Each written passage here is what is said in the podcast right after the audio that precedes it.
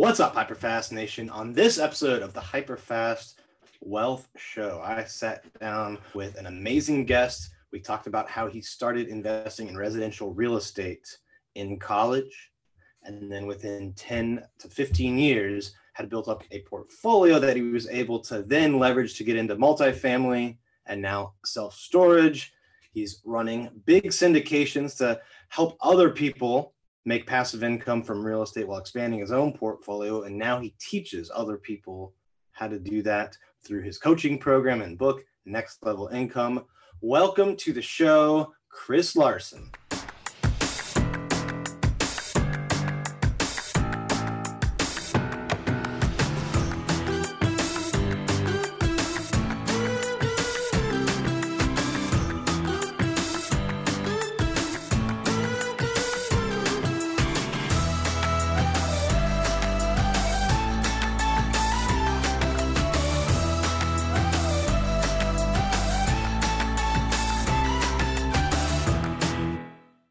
Welcome to the show today, Chris. How are you doing?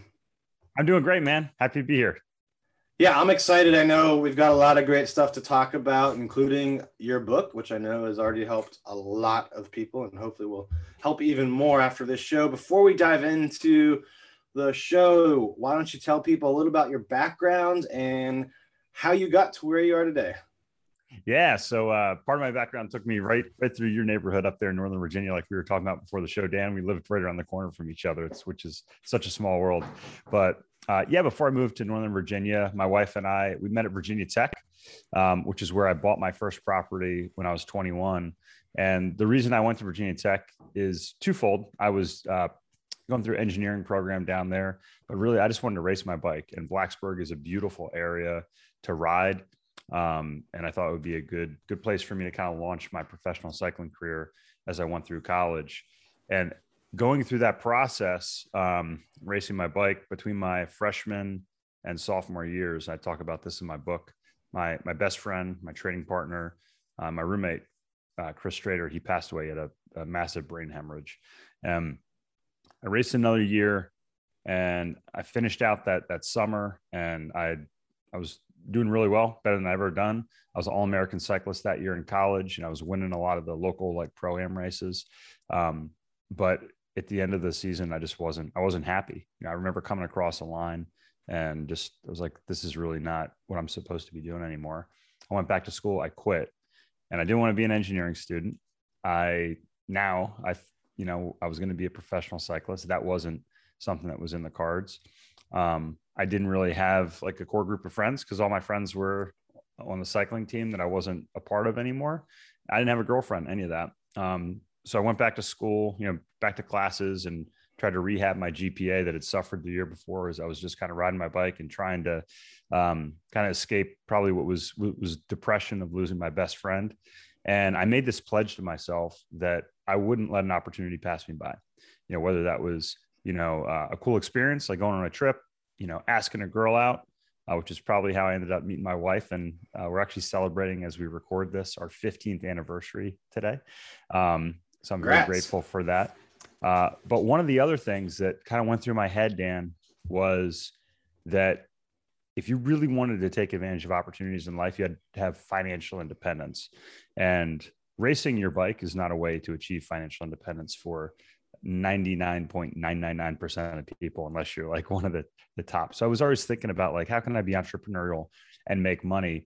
And that's what I devoted all my energy and attention to, that I had, you know, devoted to cycling. So I started reading books and devouring information on the stock market. And if, if you think back, I was in college in the late nineties, stock market was on a tear, just like it is today. I was day trading. I was making like five grand a month that year by trading in the stock market as a junior in college. Pretty good. Um, but it was super volatile. And I was laying in bed one night at three a.m. and that's when it dawned on me, like, there's gotta be a better way. Like, I don't wanna be doing this in twenty years, and we're more than twenty years on.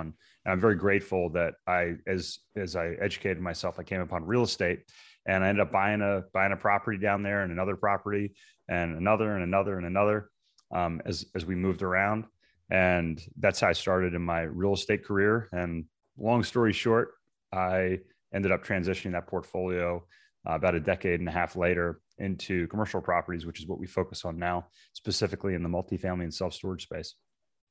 Well, that's quite a background. I think one of the interesting things to highlight is the difference between cycling and real estate. And you, you got at it a little, but you know, yeah. There's probably, I'm guessing on, on like two hands, you can count the number of cyclists that, that make a million bucks a year worldwide. Yeah, it's that's um, that's a really good estimate. And guys who are cracking six figures, probably not many more, you know.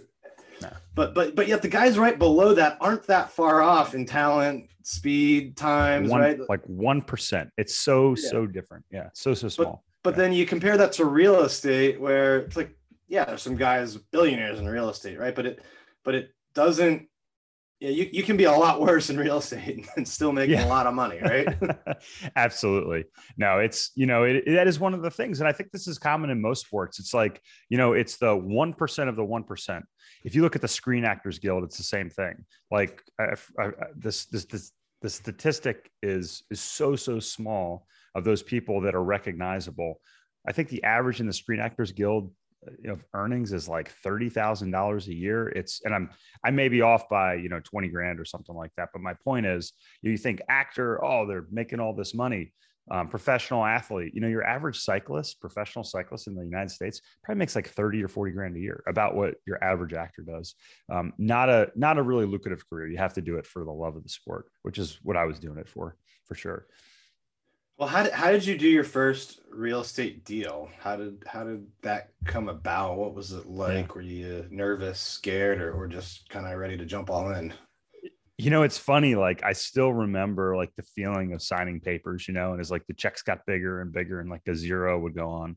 So I love my first deal because it's it's like what some people pay for cars today. It was ninety thousand dollars, and I'd used um you know, loan I used back then. I was able to put just a, just a few percent down. I put three less than three thousand dollars down on this ninety thousand dollars townhouse. And today we call it a house hack. So it was three bedrooms. I rented two of the bedrooms out and I was basically living rent free.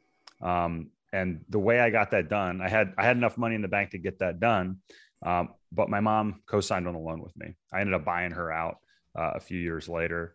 Um, but it was, it was super simple. It was just, you know, a kid with his mom co-sign on loan with them with a few thousand dollars, and then uh, renting renting a couple rooms out to a couple friends in college. Hey, hold that thought for a minute. Do you have a client that needs to buy or sell a home in the D M V area? Then why not trust the highest selling team in the D M V, the Carrie Scholl team? We've helped thousands of buyers and sellers and would love to help your clients. And we guarantee we will save them time, money, and stress throughout the process, and they will be so grateful that you referred them to us. Go to carishull dot com to learn more. Again, that's carishull dot com to learn more about sending us your clients that need to buy or sell a home in the D M V area. That's carishull dot com. Gotcha. So, no, I was, I was curious on how, how you got from the yeah. first deal you did to the, you know, right before you switched everything to commercial. Yeah. So it took me too long, in my opinion. This is what I tell people, and and really the impetus why I wrote my book, which is, you know, helping people shortcut the path that I took. So my book, my book is really my story about where I started, my thought process of of moving from single family. So I bought that first property. It's funny. I was just telling my son, my eleven year old son, this story this morning because he was asking me about it. I ended up buying the townhouse next door. I was talking to the owner, and he was moving. Um, this was a year or two after um, I had moved in. And I bought that townhouse from him. So now I had two, three unit townhouses. So it was kind of like a little six unit apartment, if you will. Mm. And I had, now I got to rent out five of the six units, and I lived in one. And then I ended up buying another one in Richmond, which is where my, um, my, my now wife was living at the time, and then moved to Northern Virginia and bought more properties up there. And then, so I, I bought this portfolio of properties, and it was really simple. I thought, okay, I, I need to buy enough properties so after expenses, I could net ten thousand dollars. Now that's before debt service. So here's my thought process. If I could buy enough properties that net net profit was ten thousand dollars, and then I could pay off the debt over ten, fifteen years, then I'd have five figures a month coming in, ten thousand plus a month coming in. And I was like, that's enough to be financially independent. So the second step in the process was I need to go find a job so I can make more money, buy more properties, and then ultimately pay them off, which is what, what led me into the medical device industry, where I spent, you know, eighteen years of my life uh, doing that. Um, so along the way, I spent, let's see, I bought my last property in two thousand five. So the numbers didn't start to make sense. You know, things were getting crazy. Um, and I actually started to list the properties right at the end of, I think it was, was it oh eight the crash started, or oh seven? Um, it kind of depends on the area. Yeah. Like a, it was oh seven. I think, I think in yeah. Clarendon, where condos, yeah. like those, those peaked a little early. They didn't fall yep. quite as much, though, as the rest yeah. of the country. Yeah. Um, so I, I listed my first property two thousand seven, early two thousand eight. And I just remember the prices going down ten percent. Like the first month my property was on the market. And I was like, people would say I timed the market like horribly, but you could say I timed it perfectly if I could have sold everything on it on time. So I literally top ticked the market. Like I listed my property, and it, as soon as I listed it, prices started going down. So totally missed the market. Um, I was fortunate that we were still cash flowing positive, um, but I held those, I held those properties. So um, bought my first property in ninety-nine. So now we're ten years out. So I held those properties for about another five years. And that's where, you know, we're coming on, you know, two thousand eleven, twelve, and my mother had passed away at this point. And I started going through this process of reevaluation.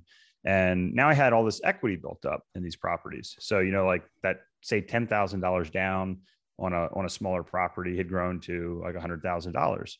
And, you know, you think if you have ten thousand dollars, you got three thousand dollars a year coming in, it's pretty good. That's a thirty percent return. Well, if now you have six grand a month coming in, or a year coming in, excuse me, but you have one hundred thousand dollars of equity, that's only six percent. And then, you know, if you're making good money, you're paying tax on that. So it, it wasn't a good deal. I was managing them myself. Um, so as I looked around, I was at a meeting with my wife, and I was talking to a gentleman and just kind of lamenting, you know, dealing with my own properties. He goes, oh, you should talk to my friend. They, they uh, syndicate apartments. And I'm like, that's kind of the same thing, you know? He's like, no, no, no, they, they run everything. So you can be passive, because I was working eighty hours, sometimes more a week, um, being on call in the med device space. So I called his friend, and we start talking about the fundamentals, the demographics behind multifamily. I'm like, this is very familiar. Demographics and the baby boomer trends are the reason I went into the medical device industry. So I said, I said, man, this is like, this, This sounds exactly like the thought process I went to. So I did some research, spent about twelve months, spent about a year going through the process, looking at different syndicators and operators, made our first investment. Um, I think it was like at the end of twenty thirteen, may, may have been officially twenty fourteen when we made our, our first funding of an apartment deal. And that's how we started, was, was um, as investors in those deals. And by twenty fifteen, had sold all of our properties, and all that equity that we had in single family properties was now in commercial deals, um, mostly, mostly multifamily. And then uh, over the next couple of years, um, decided to go into actually syndicating and officially partnering on these deals. Hey, that's a great thought, but let me get to this question that I just got from one of my followers uh, right to my phone. Uh, by the way, did you know you can text me at seven oh three, two one five, one six eight four? This is a new thing I've rolled out. I'm letting my listeners and uh, people that subscribe and follow me on social media connect with me directly to my phone on text message. It's me answering them and, and responding. You can ask me anything about real estate, investing, business, whatever. Just text seven oh three, two one five, one six eight four and I will respond to you. I, I love, I love how you, uh, you know, you started fairly small and, and grew from, you know, buying properties, three thousand dollars down, ten thousand dollars down, uh, getting all this equity, and then now, uh, bigger, bigger commercial deals.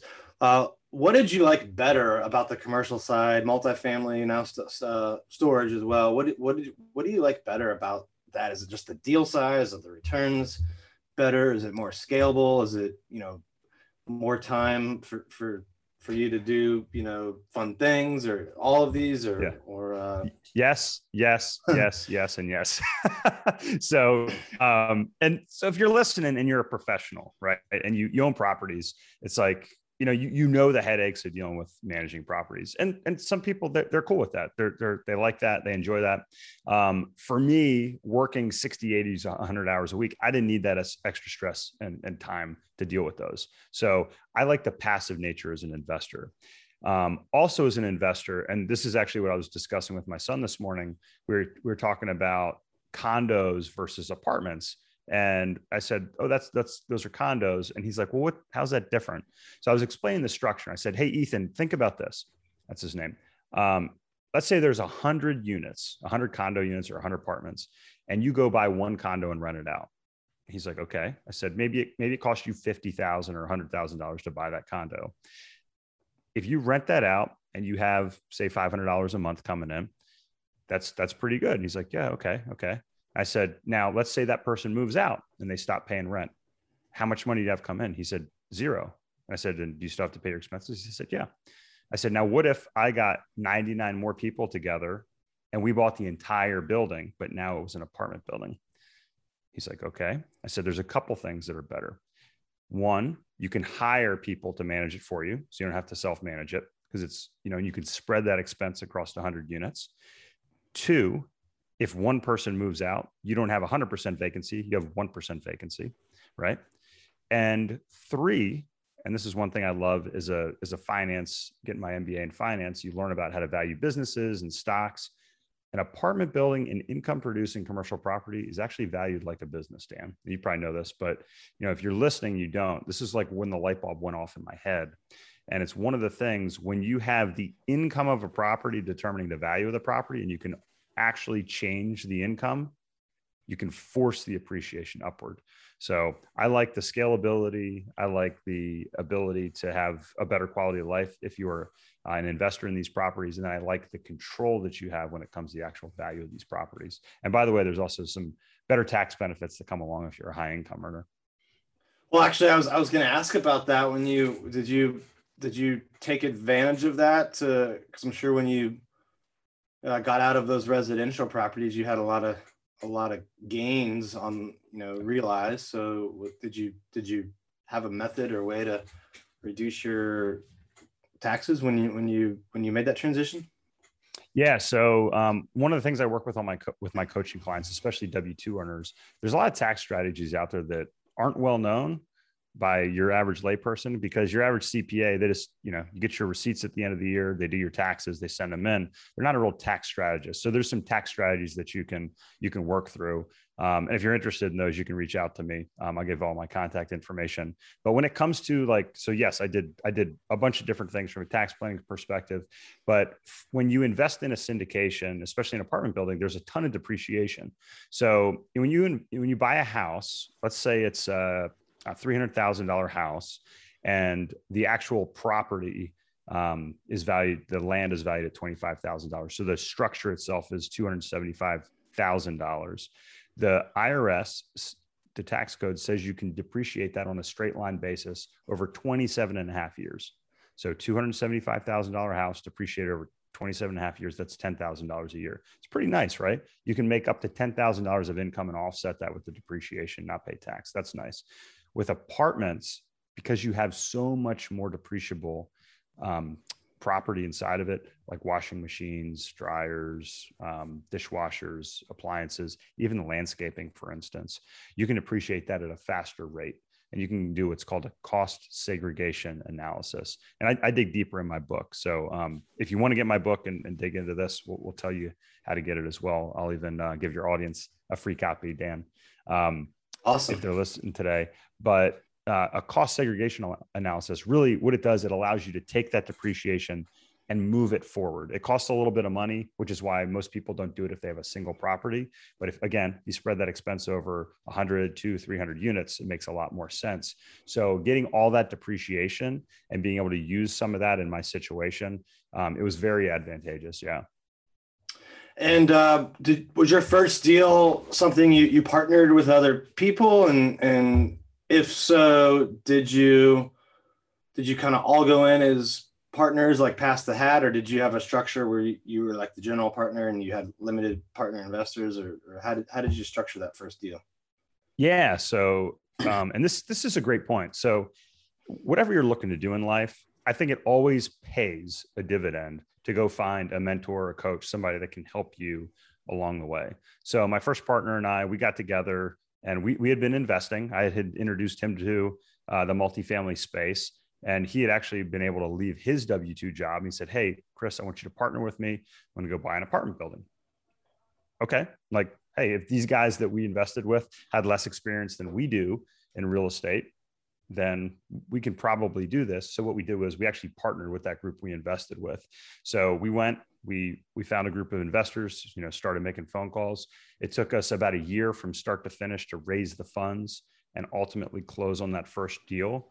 But the most important piece of that story, Dan, is that we went and we did partner with the original group we invested with that gave us mentorship. They gave us training, coaching, documents, connections. They even found the first deal. So it was, I mean, it was invaluable to get that leadership, that partnership, and that education along the way. Even though we had to give up a piece of the profits to do that, it really helped us limit the downside risk and also give the investors that were coming in the confidence, because they said, okay, like, who's the team on this? You know, you guys have never bought in an apartment building.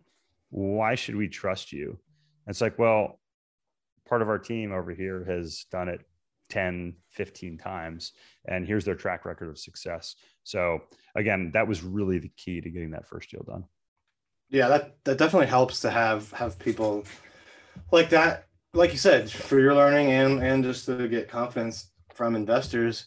Uh, fast forward to today, uh, I think you've, you've added self-storage, or some point along the way you did, you mentioned that. How do, how do you structure your deals today, you know, from from finding them to, to getting the investors? Yeah. And you know what, I realized I didn't, I didn't fully answer your question last time. So, um, so I'll talk through that, but we do, we do, we have a G P L P part structure. So what we do is, again, if you're listening, if, if you know what a syndication is, then I'm going to be a little repetitive here for you. Um, but we go and we syndicate a deal, which is really not too much different, Dan, than right. If you and I partnered together and we bought a duplex, and we went, we pulled our money and we bought, bought a duplex together and, and shared the risk between the two of us.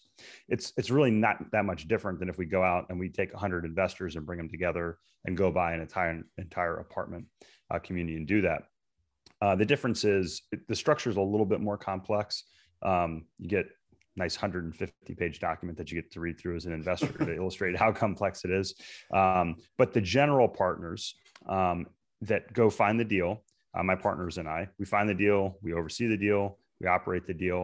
Um, and then the, the L P, the limited partners that come in, they invest their money, they invest their capital, but they don't have to make all the decisions. They don't have to run the deal. They're passive investors in it. Um, so we structure it uh, in that structure. It's, it's a little different from deal to deal. Um, but the way it works is we pay the investors first. And by the way, we typically invest five to ten percent of our own money in the form of uh, the total capital raise. We're investing in every deal alongside our investors. Um, and if the deal performs as planned, the investors get paid and the G Ps are the last to get paid. So if you're a business owner, you get this concept, right? A business owner, you pay all your employees, you pay all your expenses, and then you pay yourself last. So it's very similar to that. It's a performance-based agreement. Um, and yes, we do. We still do a ton of multifamily. We have a deal right now in Charleston, South Carolina. Um, we actually closed the deal this week in Charleston as well. So this is our second acquisition in that market. Uh, we also launched a self-storage fund this year. And if you're interested in learning more about these deals, um, I won't go into specifics and, and bore everybody today, but on my website, next level income dot com, there's an invest link, and you can click on that and you can learn more about how to get access to those deals. But a lot of the fundamentals that I talked about, about why I got into multifamily, they're still there. We have such a housing shortage today, which is why the market's so crazy. All these millennials, even Gen Z coming into the market, baby boomers retiring. Um, it's just, it's incredible. Uh, yeah, it was like two, the, two million houses last year or so uh, short that we needed built that didn't to meet the demand. Yeah. So big shortage. Yeah. Yeah. I mean, and, and same thing on the apartment side. And, you know, I think the, the thing that also gets lost, even if you can build enough units quickly enough, you know, when it comes to apartments, if, if you build an apartment and you spend two hundred thousand dollars to build that one apartment, you're probably not going to rent that for six, eight hundred, even a thousand dollars, you're probably going to rent it for like fifteen hundred dollars a month, or in the D C market, you know, two or three thousand dollars a month because of the costs associated with that. And my point is, not everyone can afford these luxury apartments at the top end. So it takes a while for that supply to filter down through the system and actually support the demand of most of the people in there. And those, the same trends, you know, people moving, people uh, working at home or moving to new areas with a, with a better quality of life, or think about this, people that move into a house that maybe it's not as big as they wanted, or moving to a new market and they don't have as much space as they wanted. Um, those people need a place to store their stuff. Or baby boomers that are downsizing, they need a place to store their stuff. You know, people that are spending more time outside with COVID and they have more toys, you know, they have boats and they have um, four-wheelers and, you know, like my family, we we have a bunch of bikes. I, you know, I raced bikes for a lot of years. You know, you need a place to store your stuff. And when I didn't have a garage, we had a storage unit. And it's it, those same demands end up supporting the self-storage uh, space as well, which is also going through a shortage. What What do you like better or or not better about storage versus multifamily? Yeah.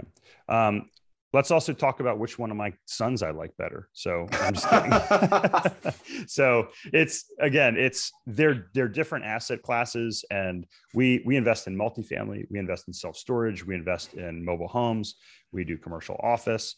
Um, I like all of them for different reasons, and, I, and depending on the market as well. So I think mobile homes are a great play when it comes to an, an affordable housing Uh, supply situation that also gives you really nice risk-adjusted returns when the market turns down, because they're just very uh, stable, even even in downturns with respect to mobile homes.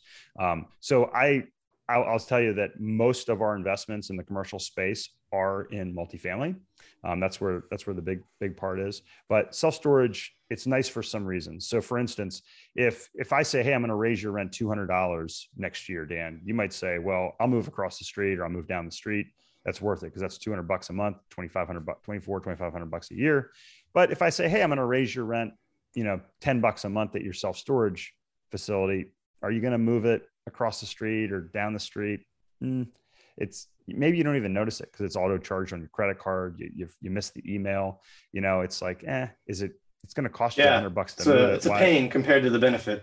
it, exactly. So, you know, you can get, you can get similar increases in a percentage basis in self-storage with people not noticing as much. So, you know, at different times they support one another. Um, again, I think having, having both very strong asset classes that are cash flow positive, that have upside, um, are, are very nice. Uh, they have slightly different, um, advantages and disadvantages, but you know, they're, again, I, I go to the demographics, and they're both supported by very similar demographic trends. Awesome. Well, this uh, this show has been great. I've I've had fun time uh, hearing your story, hearing you know how you jumped into residential so early, and then now I've made the the switch to doing big syndications and commercial.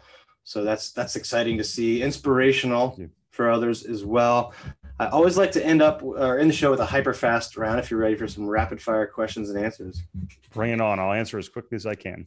All right. What's your best uh, or biggest piece of advice to a new investor? Yeah, I think we touched on it, and that is find someone that has emulated the success that you want, that's already achieved what you want to achieve, and then see if see if you can have a conversation with that person. See if you can use them as a mentor, hire them as a coach, because if they can help you shortcut the path to success, that is going to save you not only money, but it's also going to save you what you can't buy back, and that's time. Good one. Uh, what's the biggest mistake you see experienced, successful investors make? Yeah, I think people look at the deal first. And I always tell investors, like, first off, look at the strategy, look at the fundamentals of that strategy, look at the geography, you know, look at the operators. So if you're investing in a syndication, you want to look at the operator and vet the operator. You know, you want to be with a well-established team, you know, versus like, you know, a one-man operation. Um, there's a lot of risk, you know, if you, if you don't know an individual versus, you know, uh, if you know a group and see a track record of success.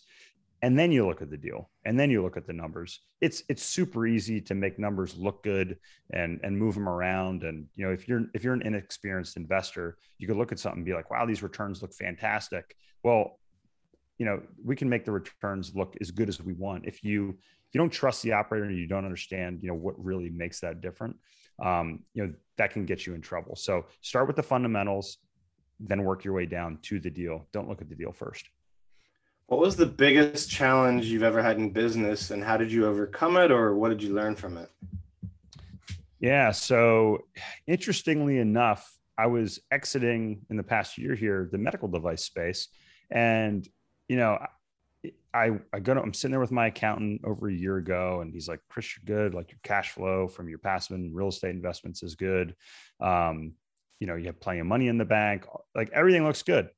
And I just, I, I just, couldn't bring myself to like leave. And I, I struggled with it probably for about six months, Dan. And what I realized was, you know, I'd, I'd worked so hard for twenty years to get to this point in my life. And I really didn't think about like that next step. So maybe like the, the dog that catches the car, you know, I'm sitting there and I'm thinking like, I, I can leave. But after months of kind of thinking and working with my coach and, you know, even meditating on it, what I realized was I, I craved like significance. I wanted to be relevant. I wanted to get up and I wanted to have a purpose every day. And deep down, I think it really made me scared to think that I might wake up the next day and not have anybody call me and not have, you know, not have anything to do even. Um, and that's, that's why I started my coaching business. So, you know, whatever it is you're doing, I think that the thing that I learned is you need to always have a bigger, more exciting future that's really bigger than you, that has a bigger meaning than you. And I was fortunate enough that I've, you know, I got to a point where I had to kind of deliberate on that and figure that out. But in the past year, that was, that was something um, that was a real mental challenge for me, even though, you know, you maybe listen and think, man, I'd love to have that problem. Um, it was something that was really interesting to work through. If you could start over, or, or if you had to start over, I should say, and you couldn't bring your money, you couldn't bring your connections, all you could bring is your knowledge and experience, what's the first thing you would do? Wow. Um, I would probably start a podcast like you and, and just start, because then you can make those connections back. You can, you know, start to grow that. And that's what I've learned over the past few years of having our podcast, the Next Level Income Show.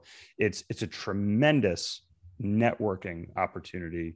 You can literally build a build a business around it if you wanted to. That wasn't our goal. Um, but the thing is, when you go out and like you, Dan, you are, you have this mission to go and you give and you help people, what happens is people are more willing to give back to you, and you make those connections and do that. And the second guest on our show, Richard Wilson, said, give away eighty percent, like give away eighty percent, the eighty twenty rule. Um, then you can charge for the other twenty percent. And I would, if I, if I had to go back and start, I would have just started, you know, giving more sooner. All right. Last question. Where do you see yourself ten years from now? Yeah, well, I think my boys should be out of the house, theoretically. They'll both be over eighteen. Um, my youngest is nine. So uh, we'll be at another turning point in our lives, my wife and I. Um, we'll hopefully be celebrating our twenty-fifth anniversary with a, with a lovely lunch like we did today again. Um, and, but really, I, I hope that I'm able to ten X the amount of people that I'm able to touch over the next ten years, um, and, you know, continue to, to speak with great people like yourself and continue to provide education out there. Um, but it's, uh, it's been, it's been a real pleasure to be able to help people, and, you know, just, just trying to expand that, that vision, um, even bigger than I have right now. All right. Well, this has been amazing. Before we wrap up, if people want to learn more about your coaching, investing with you, your book, or, or just connecting with you, uh, what are the best ways for them to do that? Yeah, thank you. Yeah, I almost forgot to give the link. So next level income dot com, if you click on the book link, you can put in your email, get a free download. You can even put your address in, and I'll send you a free copy of the book. Uh, and we have the invest link up there as well. We're going to be launching a coaching course in twenty twenty-two. If you're interested in getting a sneak peek at what we have coming, you can email me coach at next level income dot com. All right. Well, check out next le- uh, next level income. Did I get that right? Next next level income dot com. Perfect. And uh, check out the book or Investing with Chris. Thank you again, Chris. This was an amazing show. To all of our listeners and viewers out there, thank you so much. And if you got value out of this, which you should have, please share it with someone else you think that would have. And uh, we will see you next time. Thank you, Dan. Appreciate it. Thank you for tuning in to this episode of the HyperFast Show. Subscribe to us if you want to make sure you get the latest and greatest HyperFast shows. And remember, we love reviews. Reviews help us bring better and better guests and improve our shows. So give us the good, the bad, and the ugly. We hope you enjoyed the show, and we will see you next time.